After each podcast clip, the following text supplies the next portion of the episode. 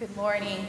Good. Uh, I'm so thankful this morning that we're part of a church where it is the work of all the people of God to proclaim good news and to embody good news. And so, one of the ways we do that here at the table, for those who might not know, is we have a cohort of preachers, um, which right now is probably close to almost 10 people and more hopefully coming in, um, where we just get to embody that practice of proclaiming good news to one another. So, this morning I say, in the name of the Father, and the Son, and the Holy Spirit. Amen. Amen. This is what the Lord says I will extend peace to her like a river, and the wealth of nations like a flooding stream. You will nurse and be carried on her arm and dandled on her knees. As a mother comforts her child, so will I comfort you. And you will be comforted over Jerusalem. When you see this, your heart will rejoice and you will flourish like grass. When I was reading these verses in preparation um, for this sermon, I just felt this deep balm kind of sinking over my soul. And at the same time, I felt this very distance, a, a distant reality from these words of peace and comfort. I think that 2022 has definitely not been the easiest year in many ways. We've talked a lot about grieving. I know personally, I 2022 has been crazy for me. I feel like I've been drowning most of the time. I went back to work last year after being home with my son. I started taking classes. So I spend a lot of time feeling like I don't have enough and I don't have enough to give to my relationship with my husband. I don't have enough to be a good mom for my son. I can't even keep my house clean, and every time I look around, it reminds me I don't have enough. I'm failing, I'm pretty much failing. And meanwhile, at the same time, I look around and we faced so much grief this year in the events of the world. It's just been this persistent sense of heaviness, and sadness.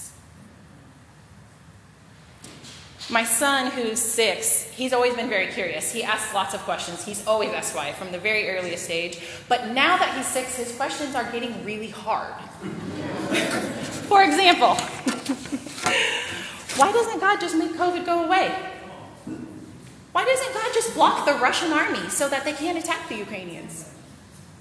And three years ago, we had a son um, who was stillborn, and we talk about that in our family. Why did God let me live? But Vincent died. I think I found myself saying, I don't know, more times than I could possibly count. And I realized that his questions reside in me too. I ask so many of the same questions that he's asking. And I answer, I don't know, so many times. And I wonder, where is the kingdom of God in the midst of all of this?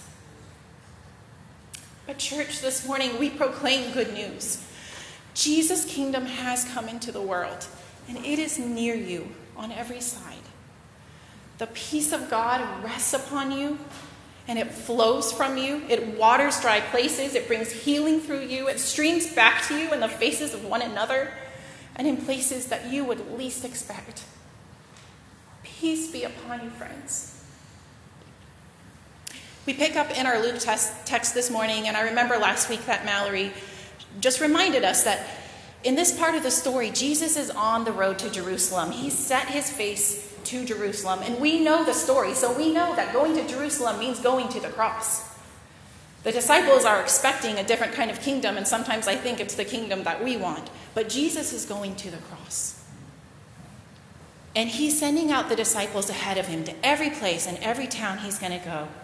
And I really noticed this week that he sends them out, out both full of grace and full of need. Both of those things. He sends them out in peace.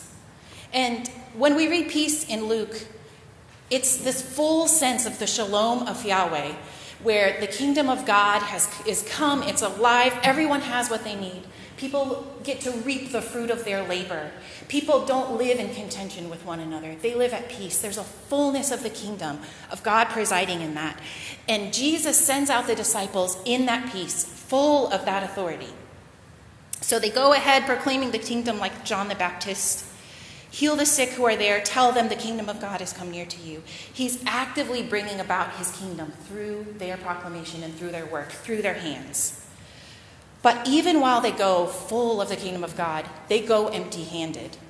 They go without a bag, without a purse, without food, without a place to stay. That is terrifying. Am I right? Like, I can't imagine that. I'm realizing as I get older, especially, but in this season of life, I don't want to need anything from anyone. It's okay if I choose when I need something from someone, but to go out and to actually need something and to know that people could not meet that need is terrifying. And it also makes me very angry when I experience that. And I think about James and John last week saying, like, should we call down the fire from heaven when the Samaritans reject you? Like, yes, that is how I feel when I am desperately in need and I am not being met in that need. Very angry. But the disciples are being sent out in that space and knowing that there will be times, Jesus tells them, where you will speak words of peace and that peace isn't going to rest.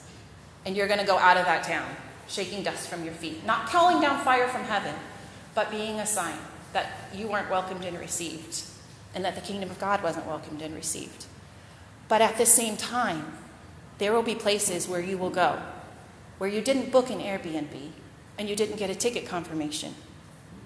And people will welcome you, and people will welcome the kingdom of God. People will receive you, and you will receive grace that you never planned for, and you never put any work into, and yet you received it freely and God met you in that grace. And so I think in so many ways this text has been such a powerful analogy for us in this week as I've been reflecting on it. Because we live in a world where we trust that God's kingdom is fully present to us, and we proclaim it and we embody it, but we do that on the road to a cross. Like the disciples, I don't I want the now, but I don't want the not yet. I want the fullness of the kingdom of God. I kind of want God to just like take the pain and the injustice and the grief and put it in a sieve and shake it and, and leave all that behind. I don't want a world that's entangled in pain and hostility where Jesus fully enters into that to redeem it. And we live in a world where words of peace aren't received. And where God's peace oftentimes God's actual peace, God's actual kingdom, oftentimes isn't really wanted. And I'm not saying that as it's not wanted out there, because I see it in myself too. I see the times where I don't want to receive the kingdom of God. I don't want to die to myself. I need to be shaped and formed into God's desires. But God is renewing a world and me. And even when I go, nah, God, I'm good. I don't want that peace. Yet God is renewing the world. Jesus' kingdom has come into the world. It is near you on every side. He's redeeming a world entangled in pain and hostility by fully entering into that reality. You are not overcome. The peace of God rests upon you and it flows from you. It waters dry places and it brings healing through you. It streams back to you in the faces of one another and in places where you would least expect, where you have least planned, where you have least worked. It comes to you. Peace be upon you, friends. As I mentioned earlier, I've really noticed this, this year how much we've talked about being present to our grief, about realizing we have things that we can grieve and that we need to be sad over, that it's meaningful to grieve, that we don't have to simply just check out from sadness and suffering, and we don't have to just do something to fix it, but that we can we can be present to it, that Christ fully identifies with that, enters into it, is present with us in that we bear that grief together. But at the same time, I think it's easy for me to sort of swirl into um, the suffering and pain and to feel very hopeless. So at the same time, I need to take time to recognize the abundance of grace, of God's grace, that I receive so many gifts and welcome and care and love that I haven't planned for and that I haven't labored, labored over. I, I just came across a, a um, Chesterton quote this week, not even looking for it, that said, Despair comes not from being weary of suffering, but from being weary of joy. And I think I'm really, I notice that there are so many moments when I can in the way that I can be intentional to sit with pain and grief and suffering, that I can sit and savor joy, that I can savor the good gifts that God's giving me. One specific example that comes to mind is our, our church is in a period of discernment where, where we're going. And it's hard, it's a hard process. There's a lot at stake for so many people. We want to love one another, we want to belong with one another.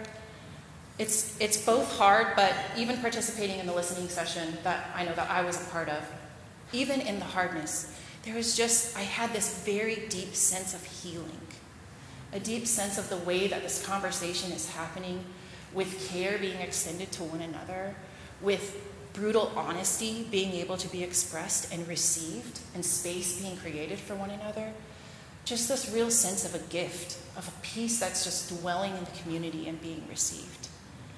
And I want to sit and savor in those things, to not become weary of joy, but to take the time to be present in joy.